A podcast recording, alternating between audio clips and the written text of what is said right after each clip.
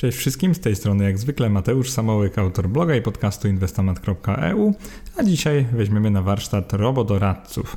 Tak naprawdę od dawna zwlekałem z napisaniem tego wpisu i nagraniem tego podcastu, ponieważ, no cóż, obserwowałem poczynania robodoradców, sprawdzałem ich oferty, zarówno tych działających w Polsce, jak i za granicą i tak naprawdę zbierałem trochę materiału. No i teraz uważam, że jestem gotów, by wreszcie, wreszcie nagrać materiał na ten temat. Nie będzie on długi, ponieważ zaczniemy od tego, czym są robodoradcy, doradcy, jak działają, do kogo kierują swoje oferty. Też omówimy trochę kontekst podatkowy, jeżeli chodzi o inwestowanie przez właśnie tego typu usługi.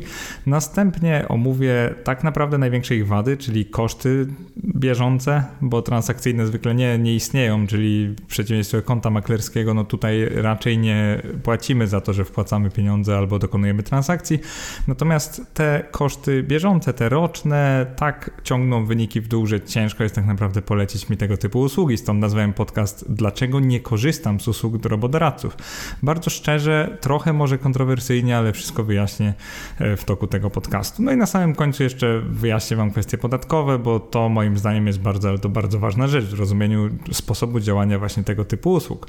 Zacznijmy od tego, skąd się wzięli robodoradcy. Oczywiście wraz ze wzrostem popularności inwestowania pasywnego, a także ETF-ów, które w większości są pasywne, ktoś wpadł na pomysł, ktoś to jest dokładnie firma Vanguard, żeby jeszcze bardziej uprościć obsługę takich kont i żeby ludzie nie musieli sami kupować ETF-ów, natomiast żeby taki właśnie doradca utrzymywał określoną proporcję, tak naprawdę to jest algorytm na przykład, żeby co parę dni albo co tydzień lub nawet co miesiąc dokonywał tak zwanego rebalancingu, czyli równoważenia proporcji. Jeżeli na przykład inwestor chce całe życie inwestować w proporcji 80-20, no to taki doradca powinien mu to umożliwić w taki sposób automatyczny Także zaczynamy e, od tego, skąd się wzięła nazwa. Chodzi właśnie o to, żeby to był taki automat, żeby inwestor nie musiał niczego robić samemu. Jeżeli chodzi o robodoradców w Polsce, to popularyzację ich rozpoczął e, Finax, który wszedł na nasz rynek e, w 2019 roku, pod koniec, jeżeli dobrze pamiętam. Wspomniałem o nim już ponad dwa lata temu w podcaście ETF 3 na 6 jak kupić ETF, porównanie ofert, kont i możliwości, jeżeli ktoś jest ciekawy, jak wyglądały jego początki. Dziś właśnie wyjaśnię Wam, dlaczego nie korzystam z usług ani Finaxa, ani Ion Bank banku, które też, e, który też działa w Polsce. To był niegdyś ETF Matic i też pokażę Wam, jak wygląda oferta tego typu usług w Ameryce, żebyście mieli jakiś kontekst do porównania. I zacznę od tego, że robodoradcy mają garść zalet i niewątpliwie główną z nich jest bycie tym ładnym, prostym opakowaniem na inwestowanie pasywne, czyli proces zakupu jest maksymalnie uproszczony, nie trzeba niczego wybierać, e, tylko zadeklarować jakiś swój profil ryzyka, nie przejmujemy się kosztami transakcyjnymi i możemy zainwestować praktycznie każdą kwotę.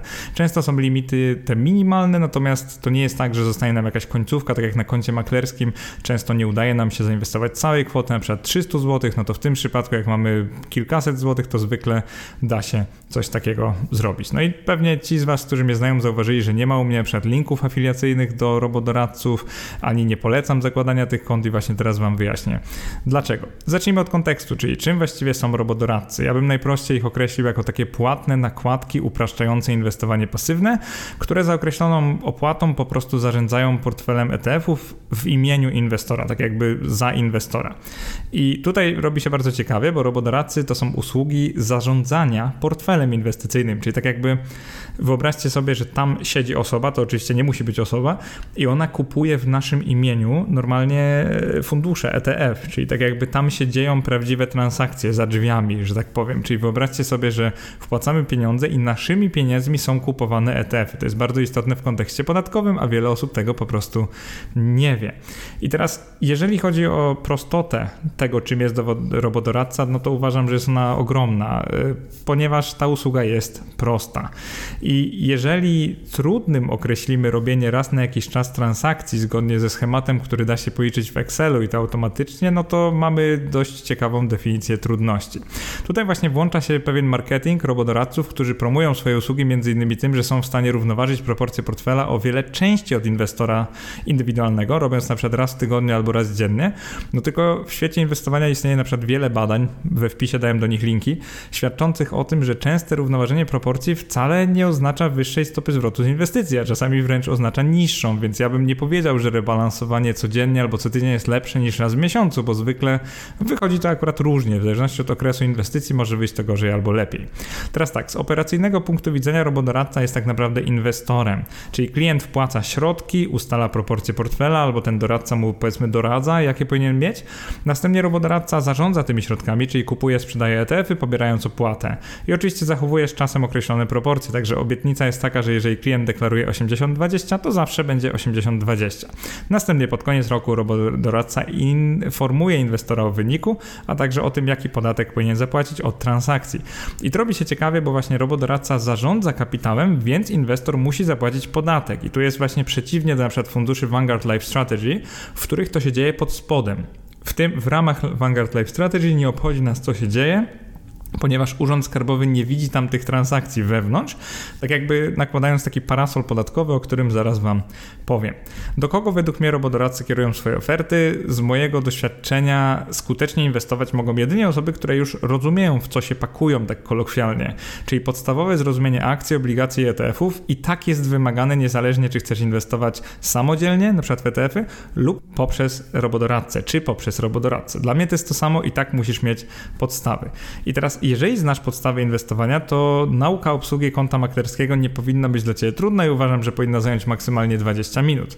Do kogo zatem jest naprawdę kierowana oferta robodoradców? Moim zdaniem do osób po pierwsze mniej świadomych kosztów inwestowania i być może niewystarczająco przygotowanych merytorycznie, czyli tak jakby oni nie są w ogóle gotowi do inwestowania i sądzą, że robodoradca, bo w nazwie ma doradca, na pewno pomoże im postawić pierwsze kroki w dziedzinie inwestowania. No oczywiście moim zdaniem nic bardziej mylnego, ponieważ potencjalne straty, na przykład jak wybierzemy portfel 80-20 w przeddzień kryzysu, zawsze poniesiemy my, a nie robodoradcy a zatem osoba nieznająca podstaw inwestowania nie powinna zaczynać lokować środków na giełdzie ani samodzielnie, ani poprzez usługi robodoradców. Jest jednak jedna grupa inwestorów, którym według mnie przyda się robodoradca. To są osoby, które inwestują bardzo małymi kwotami, chcą na początku poczuć to ryzyko i na przykład dla nich nie są dostępne tanie usługi maklerskie. Na przykład w chwili, gdy nagrywam ten wpis, w Polsce już są takie tanie lub nawet darmowe usługi maklerskie, więc oczywiście ten komentarz niespecjalnie ma tu znaczenie. Natomiast jeżeli tam, gdzie mieszka inwestor, nie są dostępne usługi, który, za pomocą których na przykład można 100 czy 200 zł zainwestować bezprowizyjnie albo z niską prowizją, to oczywiście rozumiem, że wtedy wybiera się robodoradcę, żeby na krótki termin nauczyć się tego, czym jest ryzyko. I jeżeli chodzi o koszty robodoradców, to jest chyba najważniejszy rozdział, no tu jest bardzo ciekawie, bo jeżeli zestawimy sobie firmy polskie i amerykańskie, ponieważ właśnie w Ameryce to wszystko się urodziło, od Ameryki zaczęło, no to szybko zobaczymy, że koszty roczne usług amerykańskich są o wiele niższe niż tych, które są dostępne w Polsce, ale jeszcze zaraz przejdziemy do konkretów. Dla przykładu Vanguard Robo Advisors to jest firma, która, no tam te konta to już jest liczone w miliardach wartość, tak naprawdę tam liczba chyba użytkowników jest e, ponad milion, jeżeli dobrze sprawdziłem ostatnio, czyli na początku roku 2022 w pierwszej połowie. E, nie ma tam kosztów transakcyjnych, a koszty roczne jakby dodatkowo na ETF-y to jest 0,15 do 0,30% rocznie, czyli tak dość niewiele, ale mimo wszystko dokłada to do kosztów. Jeżeli chodzi o inne firmy, no to są firmy typu Schwab Intelligent Portfolios, to jest po prostu firma Schwab, czyli ta sama, która też e, prowadzi niektóre ETF-y w Stanach. E, tam koszty roczne to 0%, ale klient musi przechowywać 10% środków w gotówce, więc to też jest ciekawe, czyli jakby nie możemy zainwestować całej kwoty, ale to 90% jest inwestowane za darmo, czyli tylko kosztem ETF-ów. Mamy też e, mniejsze firmy Betterment, Wealthfront, Personal Capital i to są typowi robodoradcy, także te firmy zajmują się właśnie głównie te, te, tą działalnością, czyli właśnie takim automatycznym doradzaniem albo raczej zarządzaniem ETF-ami klienta. Typowe koszty to jest właśnie 0,25% rocznie, one dochodzą do 0,4-0,5 w zależności jaki wariant wybierzemy. Natomiast 0,25% rocznie to jest taki baseline. Jeżeli chodzi o firmy działające w Polsce, to jest to przede wszystkim słowacki Finax. Tu mamy koszty przede wszystkim transakcyjne 1,2% za wpłatę poniżej 1000 euro. Myślę, że często inwestorzy mają takie wpłaty, więc trzeba tę opłatę brać pod uwagę. Później koszty to jest albo 1,2% rocznie, albo 0,6% rocznie, tylko to 0,6 mamy tylko jeżeli zapłacimy za jedną z płatnych subskrypcji partnerów Finax.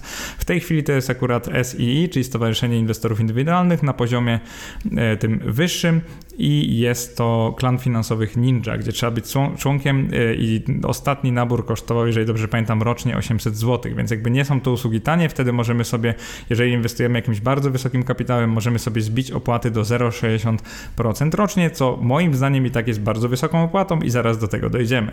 E, niedawno też ETF e Matic został wchłonięty przez Ion Bank, to jest belgijska firma, która mocno działa w Polsce. Tu akurat jest koszt 0% rocznie zarządzania, co jest wyjątkiem, natomiast e, płacimy 29,99, czyli 30 zł miesięcznie za pakiet uwzględniający ofertę robodoradcy lub musimy mieć 5000 zł na koncie i wykupić usługę, która kosztuje 19,99 miesięcznie. No i w tym kontekście warto się zastanowić, ile tak naprawdę kosztują te usługi. To weźmy kilka przykładów. Jeżeli inwestujemy 50 tysięcy złotych w Finax bez promocji, zapłacimy 1,2%, czyli 600 zł rocznej opłaty.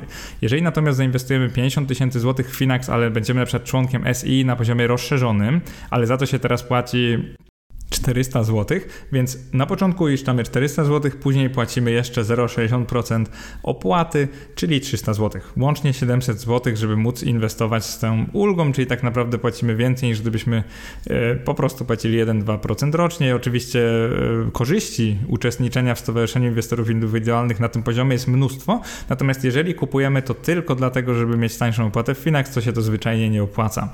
Oczywiście sporo osób może inwestować środki wyższe od 50 tysięcy ale sam Finax podaje, że średnia wartość na rachunku polskiego klienta wyniosła pod koniec roku 2021 niespełna 31 tysięcy złotych.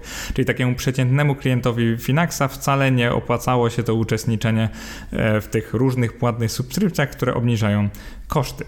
Więc tak to wygląda. Jeżeli chodzi o dawny ETF Matic, czyli obecnie Ion Bank, no to wygląda to tak, że jeżeli mamy 50 tysięcy złotych, no to albo możemy e, zapłacić 360 zł rocznie za ten plan średni, bym powiedział, więc to jest 0,72% w skali roku, lub 240 zł, czyli 0,48%, tylko to jest zastrzeżeniem, że inwestujemy 90% kwoty, a pozostałe, czyli te 5000 zł leży sobie na depozycie, ponieważ to jest wymóg tego, żeby móc płacić 20 zł miesięcznie.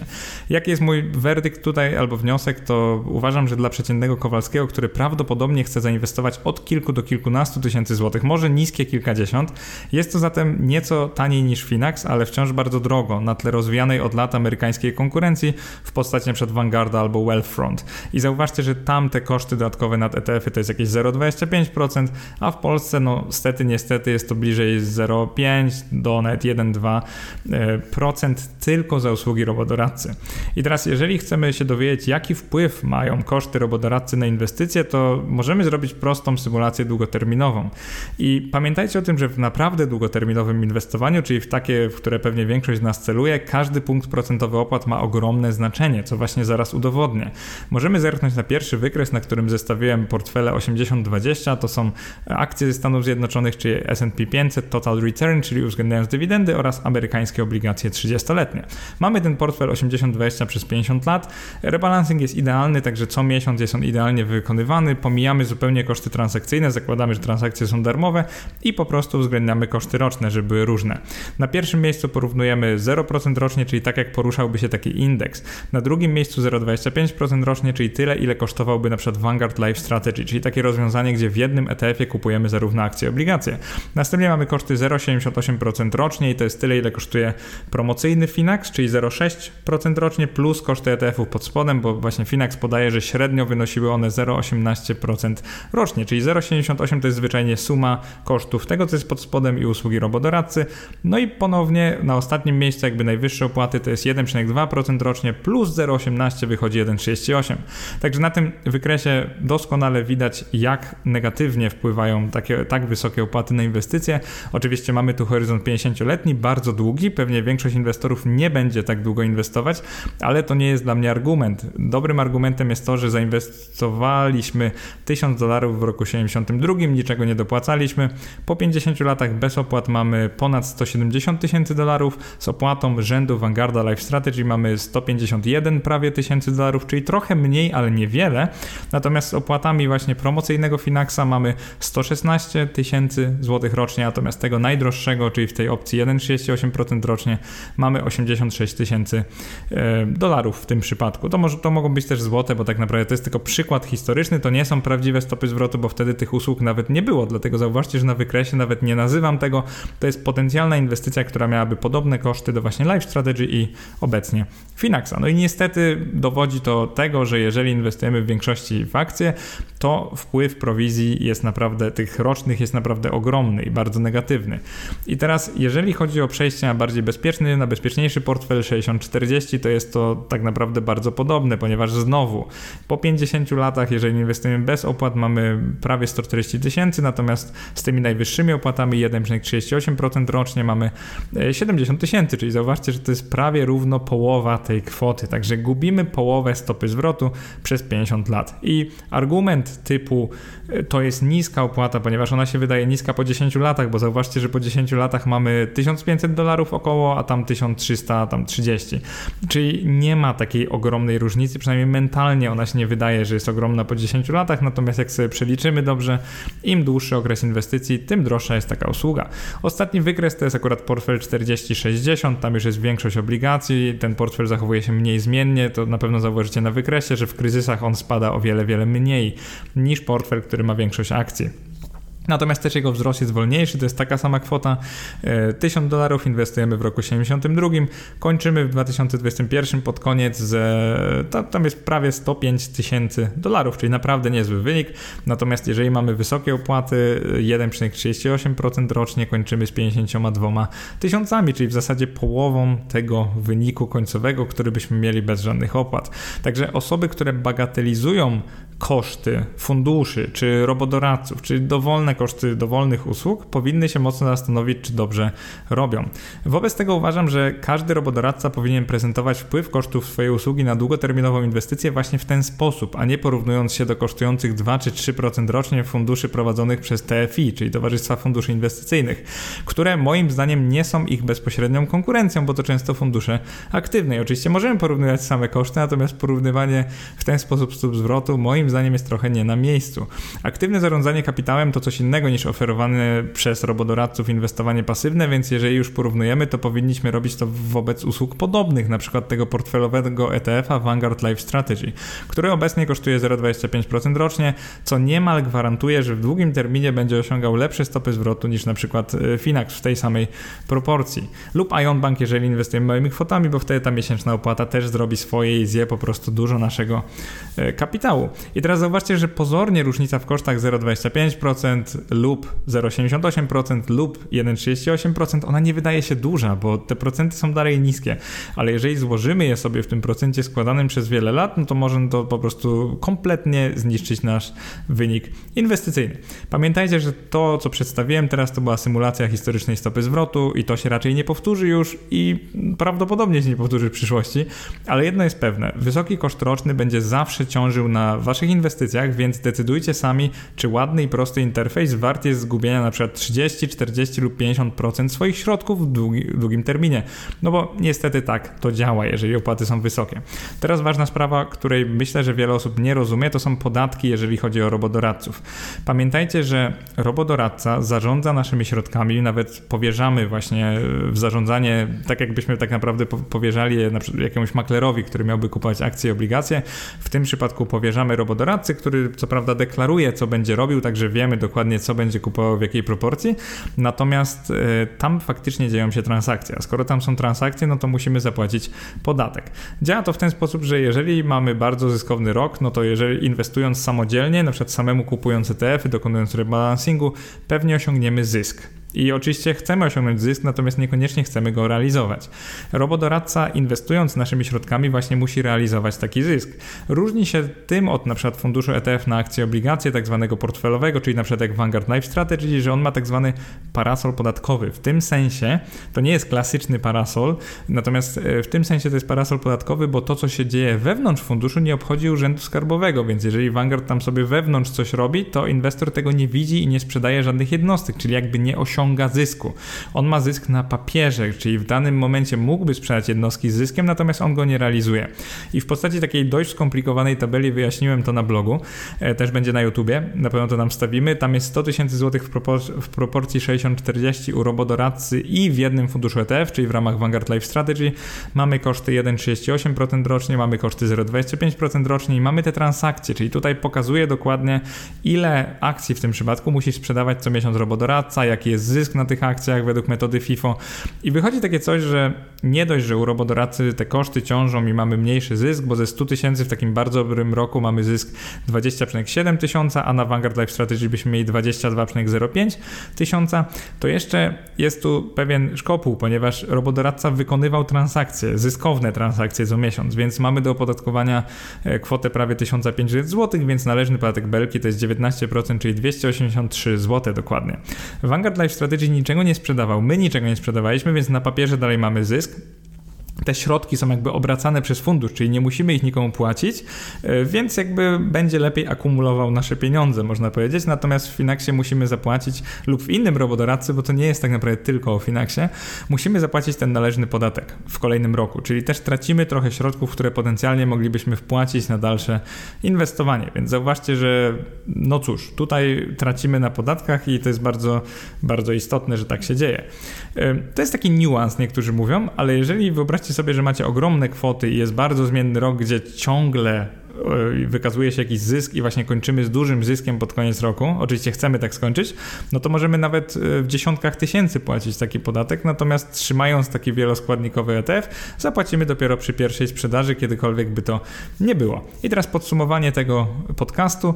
Dlaczego nie korzystam z usług robodoradców? Po pierwsze, uważam, że robodoradcy mieli tak jakby trochę pokonać tradycyjne fundusze inwestycyjne, a trochę stały się w pewnym sensie jednymi z nich, ponieważ jeżeli na coś, co kosztuje 0,1 lub 0,2% rocznie. Nakładamy opłaty rzędu 0,6, 0,7, 0,8 lub 1 nawet lub więcej procent rocznie, to zbliżamy się opłatami do TFI, czyli tych właśnie funduszy droższych, aktywnych, które no też skrytykowałem lub skrytykuję e, w innym wpisie i podcaście, bo nie ukrywam, że te koszty no, no nie są optymalne z punktu widzenia klienta, no to nakładając taką dodatkową opłatę stają się w pewnym sensie podobne do TFI, więc główny argument to są oczywiście e, koszty.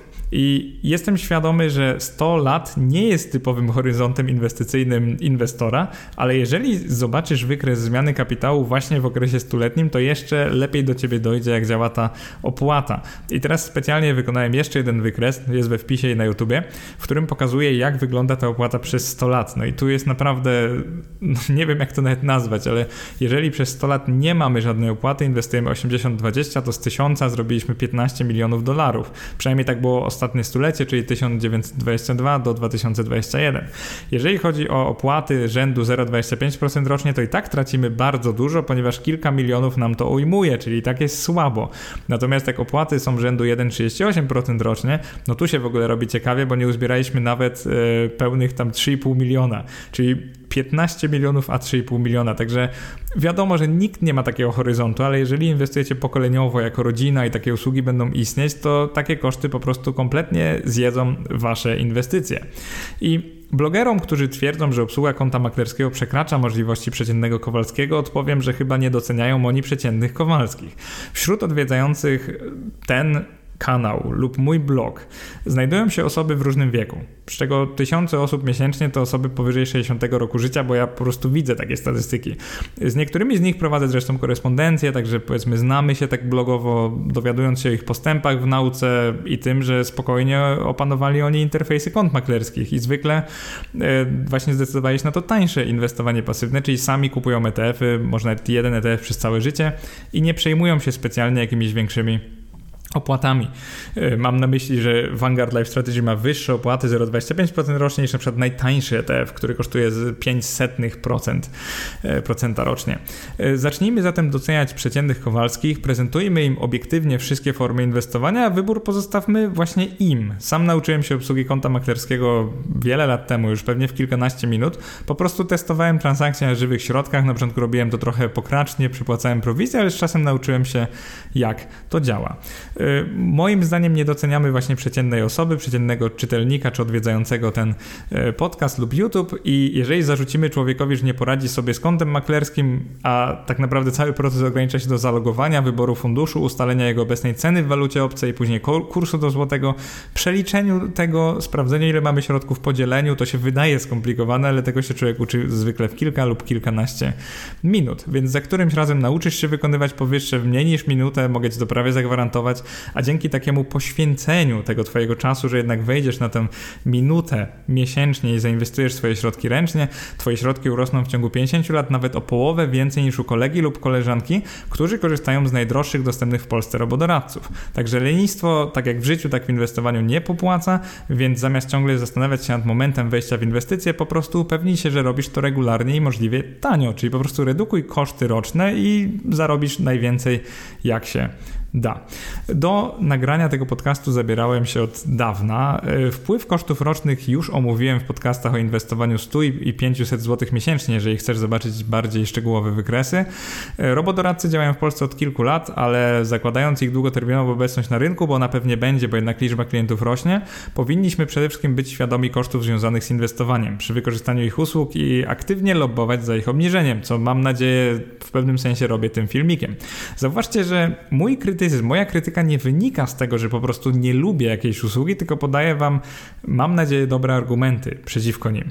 I tak jak podałem wam argumenty takie bardziej negatywne, to pamiętajcie, że można znaleźć sens w robodoradcach. Na przykład dla pewnej grupy docelowej, jeżeli wybiorą te e, amerykańskie usługi robodoradztwa, które kosztują na przykład między 0,1 a 0,25% rocznie, no to zauważcie, że nie dodajemy do kosztów inwestowania aż tak dużo, nawet w długim terminie, bo na przykład mnożymy je e, przez 2 czy tam razy 2.